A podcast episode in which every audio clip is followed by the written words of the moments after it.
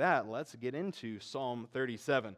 Uh, so, Psalm 37, um, be, before we read it, um, one thing just to make you aware of, it's organized a little bit differently than many of the Psalms. Uh, for one, it's an acrostic, uh, so every two verses or so begin with a different letter of the Hebrew alphabet in alphabetical order.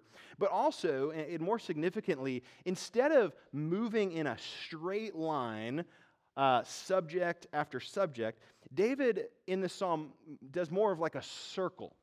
So, um, if you think about it, uh, in, in, some Psalms, David writes as if he's walking you through a museum, and he says, Here's one exhibit. Let's move on. Here's another exhibit. Let's move on. Here's another exhibit.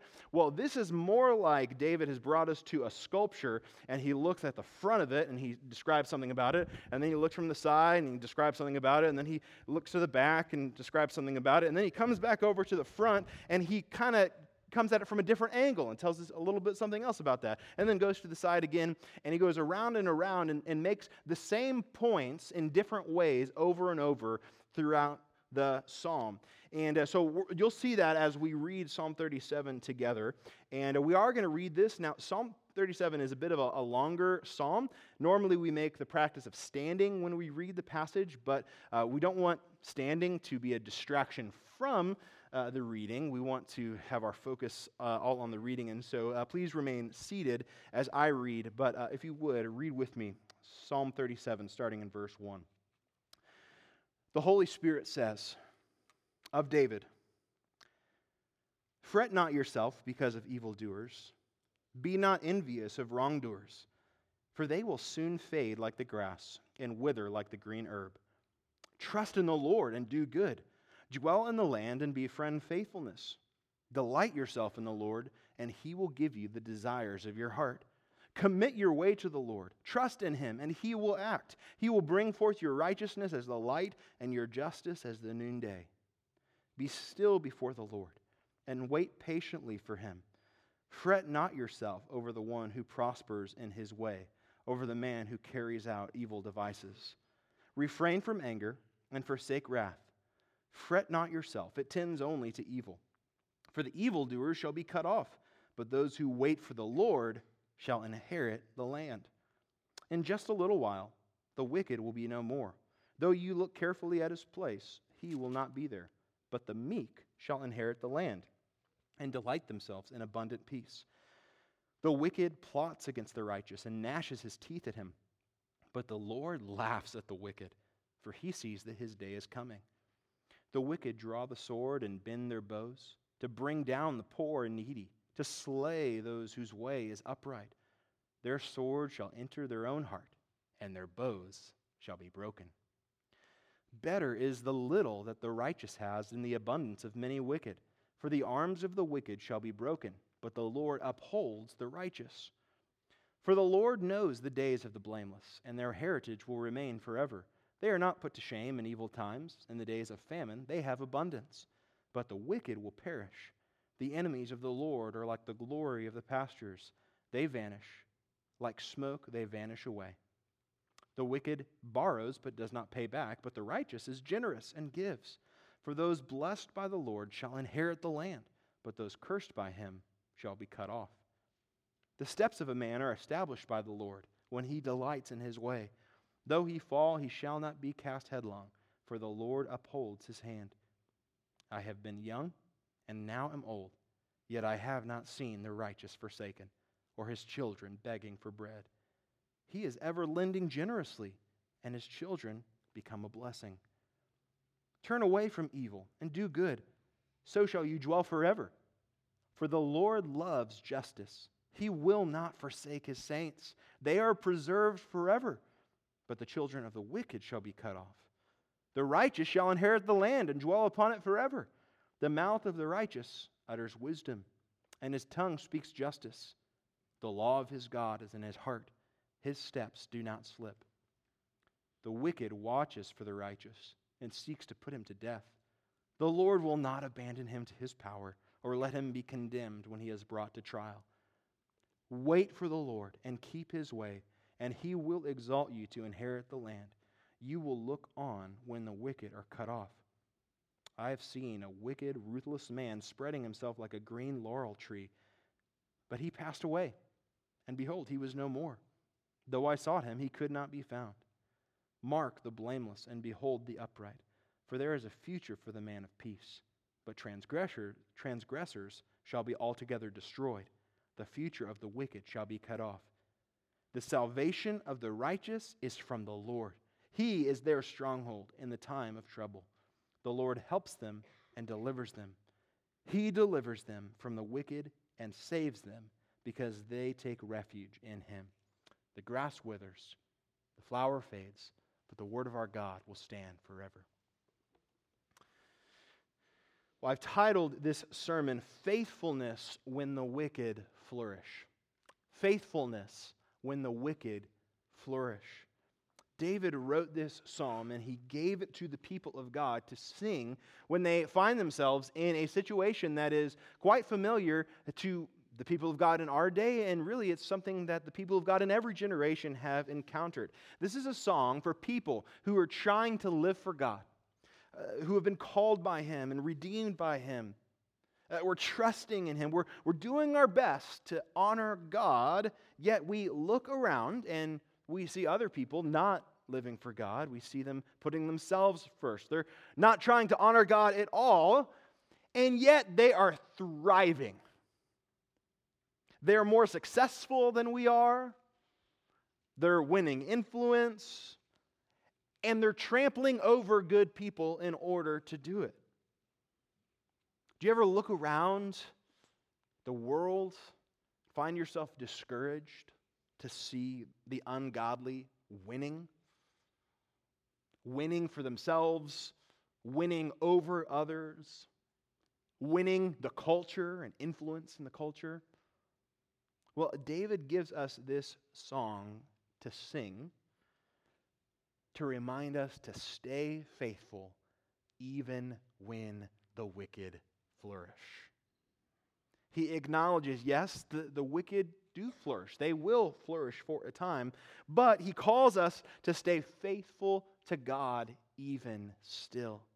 And he does so. He, he calls us to this faithfulness by undergirding that call to faithfulness with rock solid truths of who God is, what he has done, what he will do, and what he is doing now. He reminds us that God will ultimately judge the wicked. He also reminds us how God will bless the righteous in eternity and also how God blesses the righteous even now in the present. So, this is the message of Psalm 37. We can stay faithful to God even when the wicked flourish. Uh, David's thought process in Psalm 37, even though he really kind of goes around in a, in a circle and sort of makes the same points in different ways in different times, his thought process can be summarized in four truths.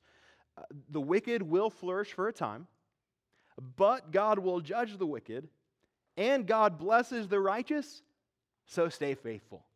Let me say that again. The wicked will flourish for a time, but God will judge the wicked, and God blesses the righteous, so stay faithful.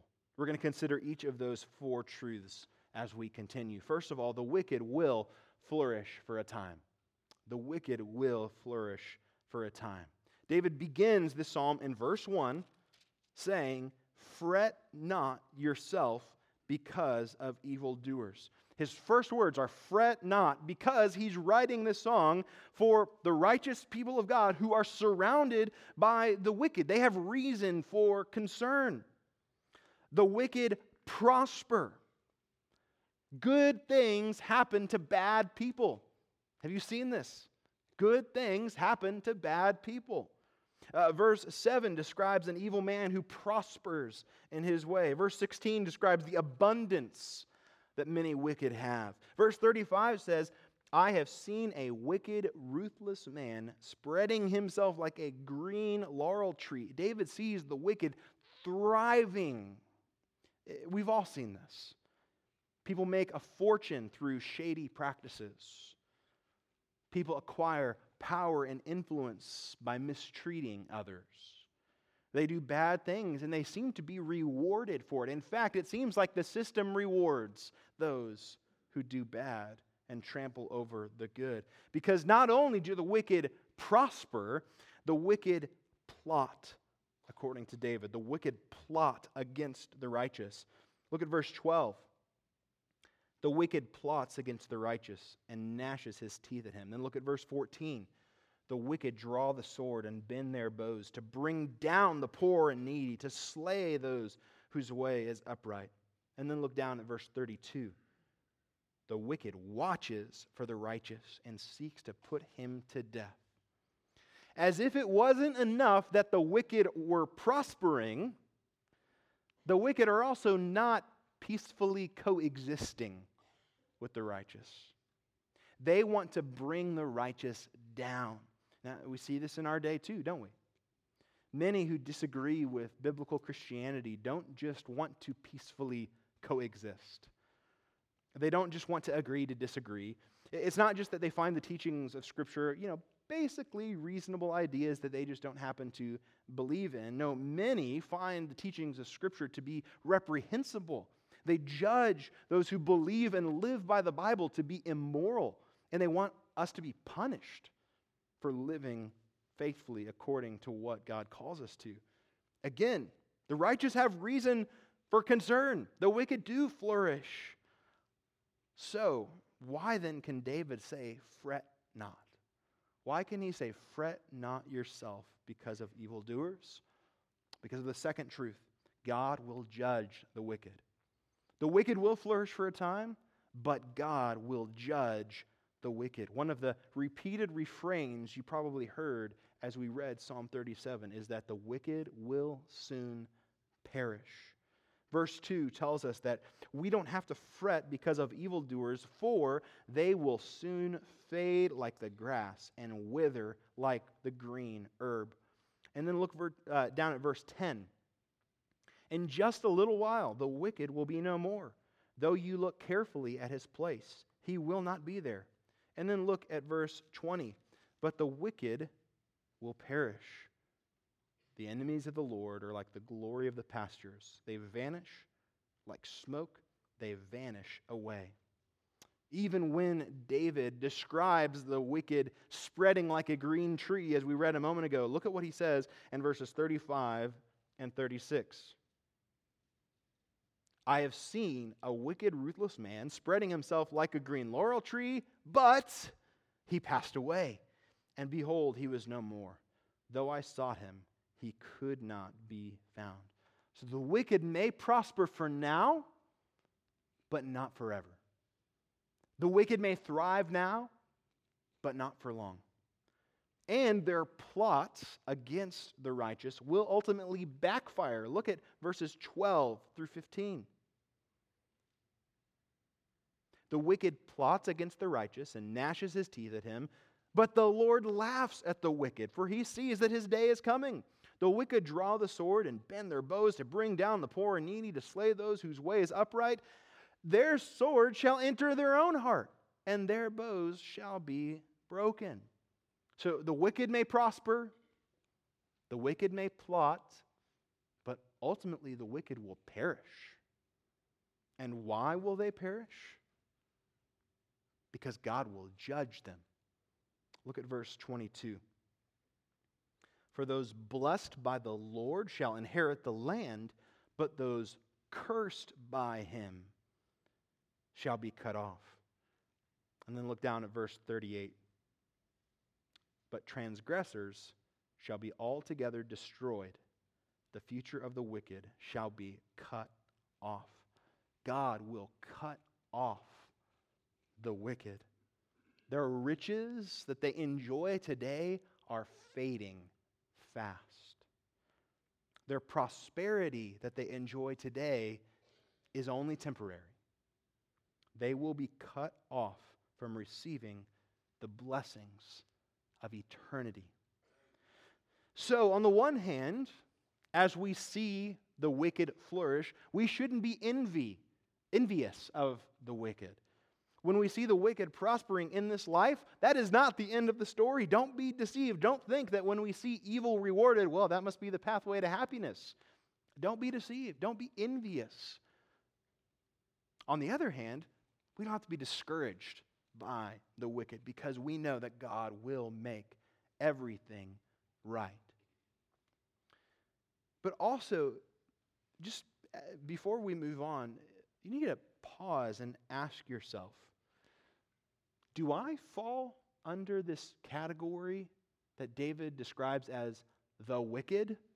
Now, of course, no one in this room would ever self identify as wicked, right? At least not in any sort of non ironic sense or something, you know? No, we don't identify as wicked. Not perfect. I'm not wicked. Well, you need to hear what the Bible says about every single person apart from Christ. Every single person from birth is described this way in Ephesians 2 1 through 3. Dead in the trespasses and sins in which you once walked, following the course of this world, following the prince of the power of the air, the spirit that is now at work in the sons of disobedience, among whom we all once lived in the passions of our flesh, carrying out the desires of the body and the mind, and were by nature children of wrath like the rest of mankind. None of us may, on our own, self identify this way, but what's important is not how we identify, but how a holy God identifies us. If you've never trusted in Christ to save you from your sins, then the Bible says you are spiritually dead in your sins. And again, he says that this is all of us. This is me, this is you, this is every person in this room before Christ. We are all dead, spiritually dead. Uh, we might identify as good people who make mistakes, but I heard Josh Howerton, a pastor up in the Metroplex, put it this way You are not a mistaker in need of a life coach, you are a sinner in need of a Savior. When David talks about the righteous in Psalm 37, you also need to understand that he's not talking about people who were born neutral and are basically good. He doesn't look out at humanity and, and cut a line in half, and everyone who's below that line is the wicked because they're subpar people, and everyone above that line is the righteous because they're above par people, which I know golf, it should be backwards anyway. Um, the point being, David is not describing the wicked as the worst of humanity and the righteous as the best of humanity. No, all are wicked. All are wicked apart from divine intervention. All are wicked apart from Christ's salvation. The righteous are not people who were born neutral and are basically good on their own merit. He is talking about people who were born dead in sin, but have been saved by the death and resurrection of Jesus, who, like Daniel, professed his faith in baptism this morning, who've trusted in Christ alone to save them from their sins and give them new life in Christ. Uh, God Himself took on human flesh in the person of Jesus Christ. Even though we should have received God's judgment, the, the wicked deserve God's judgment. Even though that's what we should have received, Jesus Christ died in our place. He died as our substitute to receive the judgment that we deserved and that He did not deserve. And after he died in our place, he rose from the grave. He came back to life. And because he died for us, we can be forgiven of our wickedness. And because he rose, we can have eternal life instead of the eternal judgment that we deserve. So, we just need to pause and recognize the truth of what God is saying here in Psalm 37. God will judge the wicked. Right now, it might look like prosperity. You might think, you know what, I tried that Jesus thing, it didn't really work out that way. I, have stopped with Jesus, and it seems like life has kind of gotten better. I'm not bogged down by all that religion. Uh, I'm actually feeling more successful. Uh, I'm living my better life because I've not been apart from Jesus. Just know that's probably true, and it won't last. It won't last. If we are not trusting in Christ, what we are destined for is the judgment of God but you can be saved from the judgment of God. You can be saved from God's judgment because Christ died for you. So today, turn away from your sin, turn away from living for yourself, turn away from trusting in yourself to make yourself right with God, and turn to Jesus in faith. Trust in Him alone and what He has done to save you from your sins. And you can be forgiven and you can have eternal life in Christ for all of eternity. Well, the wicked will flourish for a time, but God will judge the wicked. And third, God blesses the righteous. And again, remember, righteous aren't people who are good on their own. The righteous are people who were wicked, who have been saved by the life, death, and resurrection of Jesus. But God blesses the righteous. He blesses His people, His saints, called by His name, loved according to His covenant. As the people of God watch the ungodly prosper around us, not only can we take comfort in the justice of God, that will judge the wicked, even those who oppress us, we can also take comfort in the ways that God blesses the righteous. God will reward those who delight in him. Look at verse 4. Delight yourself in the Lord, and he will give you the desires of your heart. Now, we need to read this verse first and foremost as true and the Word of God, but we do need to read this verse carefully. Don't read this verse and try to make God your genie. Okay, that's not what this verse is about. And, and, and let me explain that in, in a few different ways. First of all, uh, we need to recognize that to delight in the Lord is to desire Him more than any other desire. So the Lord is not offering Himself to you as a means to your end. No, delighting in the Lord is making Him the end, not a means to an end. To delight in the Lord is to have Him as the greatest treasure of your heart. Uh, second, when we delight in God above all else, our desires will conform to His desires. When God is our greatest treasure, everything else we treasure starts to change. Third, we need to read this verse in context. God didn't just give us Psalm 37 4, He gave us Psalm 37.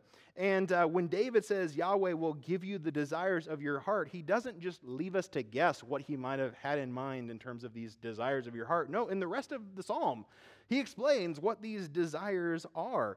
Uh, he, he, he, he puts them in, in, in black and white letters. Uh, so, what are these, these desires of the heart that God promises to those who delight in Him? Well, first, we look forward to future blessing. We look forward to future blessing. We look forward to the future blessing of justice. Look at verses 5 and 6. Commit your way to the Lord, trust in Him, and He will act. He will bring forth your righteousness as the light and your justice as the noonday.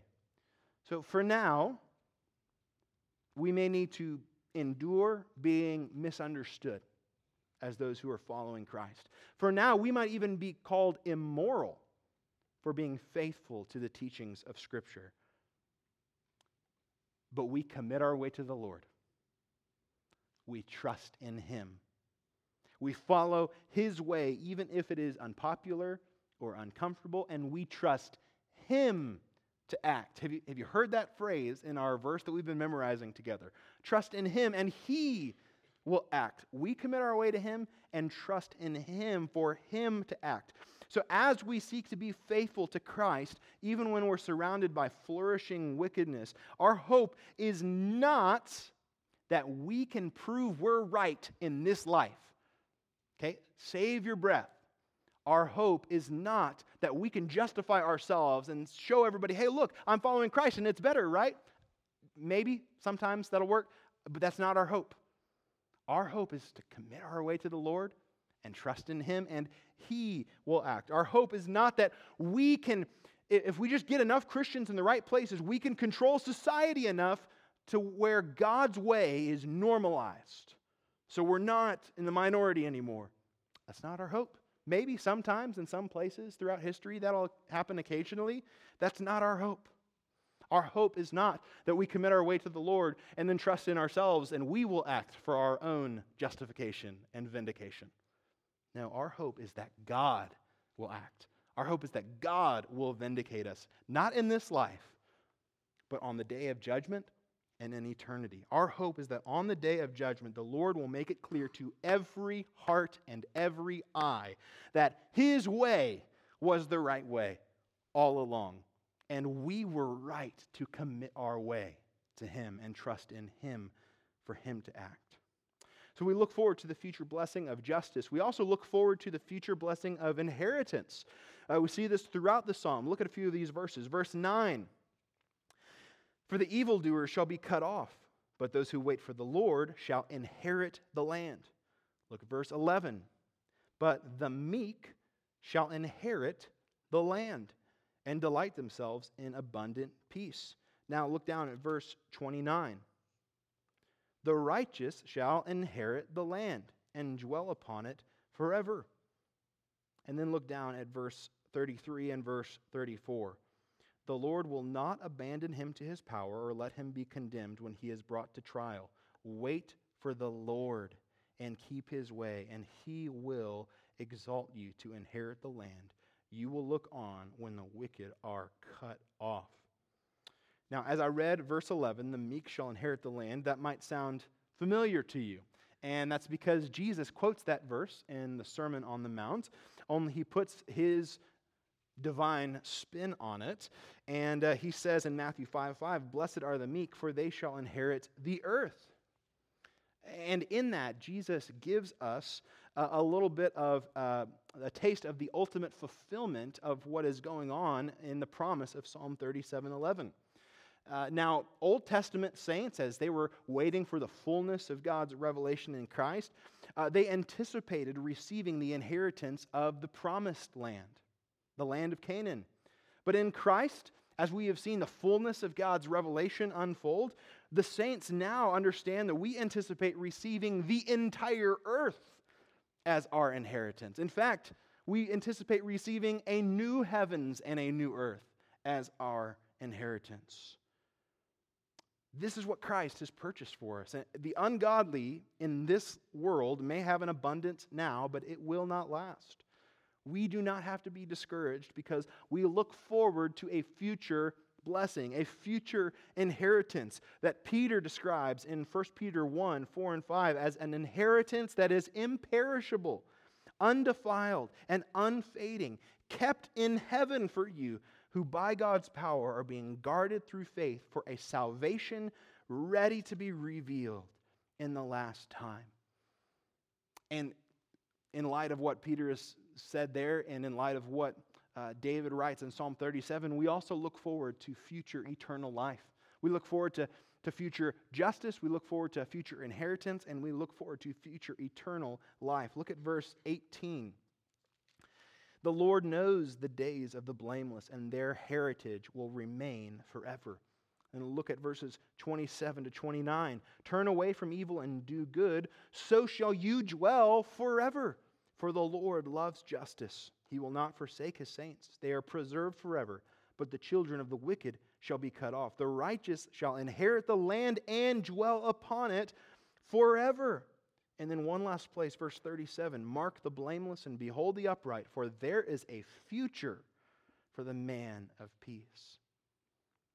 The injustices, the suffering we experience in this life are minuscule compared to the eternity of blessing awaiting those who have life in Christ. Paul writes in Romans 8 18, I consider that the sufferings of this present time are not worth comparing with the glory that is to be revealed to us. So, as we endure, as we experience suffering, as we watch the wicked thrive and flourish, we cling to the hope of future blessing. We cling to the truth that God so loved the world that he gave his only begotten Son, that whoever believes in him should not perish, but have everlasting life. But not only do we look forward to future blessing, we also experience God's blessing in the present. Even as we wait, as we endure, we experience God's blessing in the present. God preserves the righteous. Look at verse 17. For the arms of the wicked shall be broken, but the Lord upholds the righteous. Look at verses 23 and 24.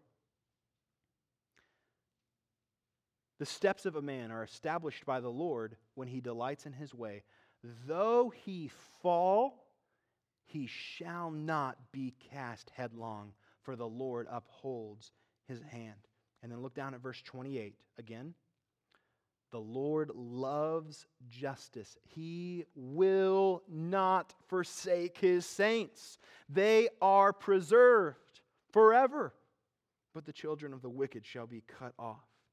God has promised the present blessing of his preserving and upholding hand. That doesn't mean that God's people will always have it easy. It doesn't mean that God's people will be perfect. But if we are in Christ, here's what it does mean if we fall, it will not be final. If we fall in this life, it will not be final because God upholds and preserves the lives of his saints. We will be preserved forever. Uh, God also, in the present, provides for the righteous. Look at verse 19. They are not put to shame in evil times. In the days of famine, they have abundance. And then look at verses 25 and 26. I have been young, and now I'm old, yet I have not seen the righteous forsaken, or his children begging for bread. He is ever lending generously, and his children become a blessing. Jesus put it this way in Matthew 6. Uh, in fact, would you turn in your Bibles with me to Matthew chapter 6? Keep uh, your place in Psalm 37. Turn to Matthew 6. And verse 31.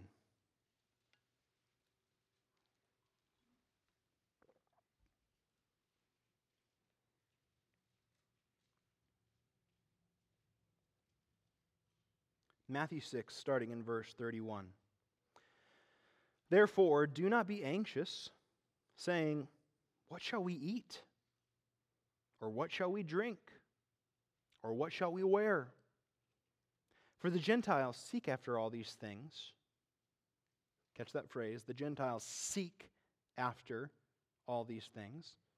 And your heavenly Father knows that you need them all. Verse 33, catch this. But seek first the kingdom of God and his righteousness, and all these things will be added to you. Uh, now, that doesn't mean that we'll never suffer or be uncomfortable. It doesn't mean that we'll have everything that we would like. What it does mean is we can trust God to supply us what we need to live for Him, to live for His glory. We can trust God in the present with the present blessing of provision. So, in light of these truths, we have this reality in the present that the wicked will flourish for a time. But we have the future certain hope that God will judge the wicked. And we have this reality that God blesses the righteous in the future and in the present. So, how do we respond to these first three truths? With this fourth, and that is stay faithful. Stay faithful. This is the call of Psalm 37. In light of these truths that David has talked about, is to stay faithful. So, what does it look like to stay faithful according to David? Well, I see seven aspects of, the uh, portrait of faithfulness that David paints in Psalm 37. Number one, don't be anxious. Don't be anxious. This is the very first lyric of Psalm 37. Uh, look at verse 1 again, Psalm 37. Fret not yourself because of evildoers, be not envious of wrongdoers. And look down at verse 7. Be still before the Lord and wait patiently for him. Fret not yourself over the one who prospers in his way, over the man who carries out evil devices. When you look around and you see the wicked winning, don't worry. Don't wring your hands. Don't fear what you might lose. Remind yourself of these truths that David has told us in Psalm 37. Remind yourself of God's justice. Remind yourself of God's blessing. And remind yourself of eternity and how this all shakes out in the end. Don't be anxious. Second, the flip side of that, trust in God's salvation. Number one, don't be anxious. Number two, trust in God's salvation. Look at verse 3 Trust in the Lord and do good, dwell in the land and befriend faithfulness. And then look down at verse 34. Wait for the Lord and keep his way, and he will exalt you to inherit the land. You will look on when the wicked are cut off. And look down at how he ends the psalm in verses 39 and 40. The salvation of the righteous is from the Lord. He is their stronghold in the time of trouble. The Lord helps them and delivers them. He delivers them from the wicked and saves them because they take refuge in him. As Christians, we are waiting for salvation. Now, you might say, well, wait a second. I thought being a Christian meant I'm already saved, and that's true. If we trust in Christ, we have been saved from the penalty of sin, and we are being saved from the power of sin, but also we will be saved from the very presence of sin. Even as we are already saved and being saved, we still in the present live with the presence of sin around us and within us in our sinful nature. We still live in a world that is broken by sin. We still live in a world where the wicked flourish. But we stay faithful to Christ in this world, trusting that God will save us, trusting that God will deliver us. We trust that in the end, He will bring us out of this world, through this world, and into our home with Him. And our hope for that future salvation secures us in the present. So don't be anxious. Trust in God's salvation. Third, refrain from evil. Look at verse 8. David says, Refrain from anger and forsake wrath. Fret not yourself, it tends only to evil. So when we see sinners flourish, we will be tempted to sin. We may be tempted to respond with anger. You know, he did everything the evil way and he got promoted. Yet I tried to do everything right and I got laid off. What gives? Uh, we may be tempted also to seek our own flourishing by doing that same evil that we see in others who get ahead that way. Well, it, it, seems like the only way I can really keep my job, the only way I can really succeed is by bending the rules. Well, in the very next verse, in verse 9, David again reminds us of the perspective of eternity. Look at verse 9. Well, back to verse 8. Refrain from evil, uh, refrain from anger, and forsake wrath. Fret not yourself, it tends only to evil, for the evildoer shall be cut off, but those who wait for the Lord shall inherit the land. Don't become short sighted. Don't become impatient. Stay faithful to God even when the wicked flourish. Refrain from evil. And the flip side of this, of course, number four, do good. David says in verse 27 Turn away from evil and do good, so shall you dwell forever. Just keep doing good. Just stay faithful to obey God, follow Christ, even when it's ridiculed, even when no one sees even when it seems like it doesn't pay. Just keep doing good. Befriend faithfulness, David says. Jesus says in Matthew 6, 3 and 4, When you give to the needy, do not let your left hand know what your right hand is doing, so that your giving may be in secret, and your Father who sees in secret will reward you. Stay faithful, turn away from evil, do good, so shall you dwell forever. Number five, be content. Be content. David says this in verse 16 Better is the little that the righteous has than the abundance of many wicked. It can be discouraging to try and follow Christ only then to struggle to make ends meet. But a person who lives under a thatched roof with dirt floors, but knows the blessing of Christ likeness, has greater true wealth than the wicked who has a mansion on every continent. In 1 Timothy 6, Paul describes people who imagine that godliness is a means of gain. He says in 1 Timothy 6 6, but godliness with contentment is great gain. Don't try to be godly because it, you think it'll make you successful. Don't apply biblical principles to your business to make money. Godliness is not a means of gain. Godliness with contentment is great gain. True wealth in this life is found in godliness with contentment. Number six, uh, very closely related, be generous. Be generous. David says this in verse 21 as he paints this picture of the faithful. The wicked borrows but does not pay back, but the righteous is generous and gives. The wicked are stingy because wealth in this life is the only treasure they will ever know. And if you find yourself with a real tight grip on your earthly possessions, it might just be that you have a wrong definition of what true wealth is. Jesus said in Luke 6:35, "Love your enemies, do good and lend expecting nothing in return, and your reward will be great." and you will be sons of the Most High, for he is kind to the ungrateful and the evil. Followers of Christ are generous and give because we know a greater wealth than the treasures of the world.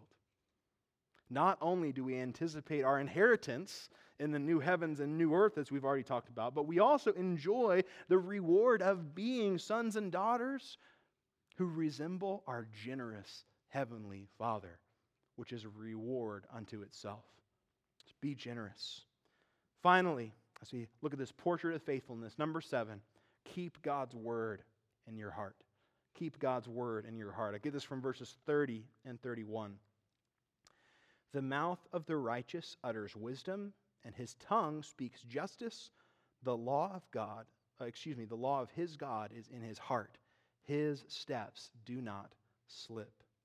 We must keep God's word in our heart if we are going to live like Psalm 37 calls us to. If we're to stay faithful as God's people, it will not be by our instincts. If we are to stay faithful as God's people, it will not be because of common sense. It will not be because we're trying to do what is praised in our community. If we are to stay faithful as God's people, we must have hearts filled with wisdom from above.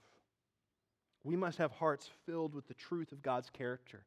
We must have hearts filled with the promises of God, like those that we've looked at in Psalm 37. We must have hearts filled with the truth of eternity. Only then will our steps stay faithful in following Christ. We can stay faithful even when the wicked flourish. Because the wicked will flourish for a time, but God will judge the wicked. And God blesses the righteous. So stay faithful. Stay faithful. Live today in light of eternity. To keep our eyes on eternity, today we get to come to the table and celebrate the Lord's Supper. Already today, we've gotten to observe one of the ordinances that Jesus gave us in baptism, which is a symbol of entering fellowship with the church. The Lord's Supper is the second ordinance that God has given us, and it symbolizes ongoing fellowship with the church and with Christ Himself. If baptism is like the front door into the house, the Lord's Supper is the family table that brothers and sisters in Christ gather around to commune with one, one another and to commune with Christ. Now, first and foremost, the Lord's Supper is a reminder of Christ's first coming. Jesus commanded his disciples to observe the Lord's Supper, to remember how he died to receive the judgment of God that the wicked deserve for their sins, and to forgive his people. Uh, but we also eat and drink the Lord's Supper to anticipate the future and Christ's second coming.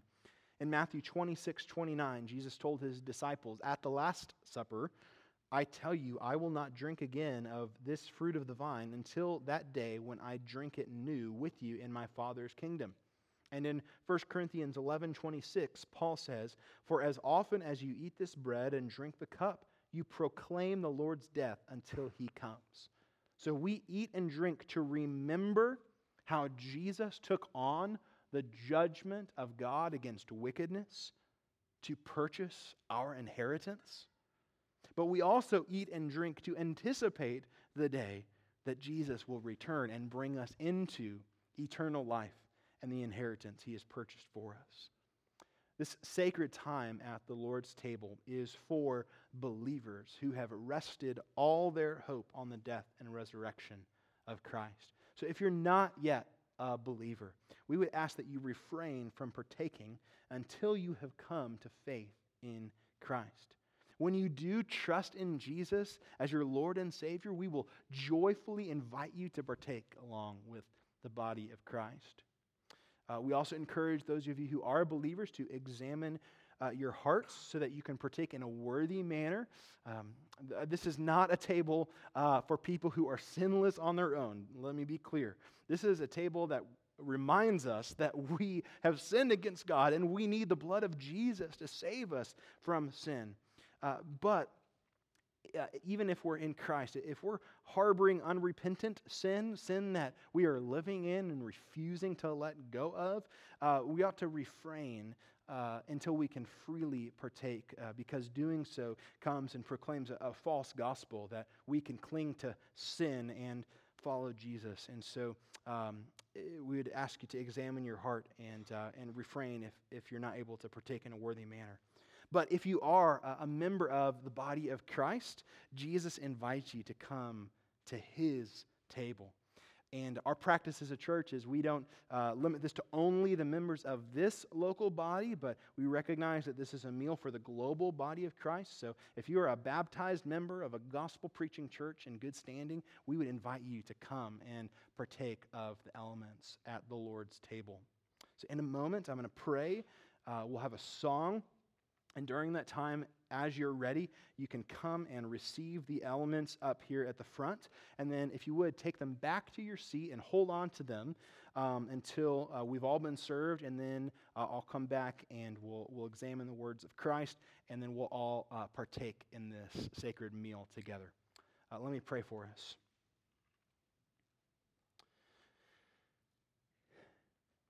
Father, we, we bow our heads now and even as we bow our heads, we remember how Jesus bowed his head on the cross and gave up his spirit.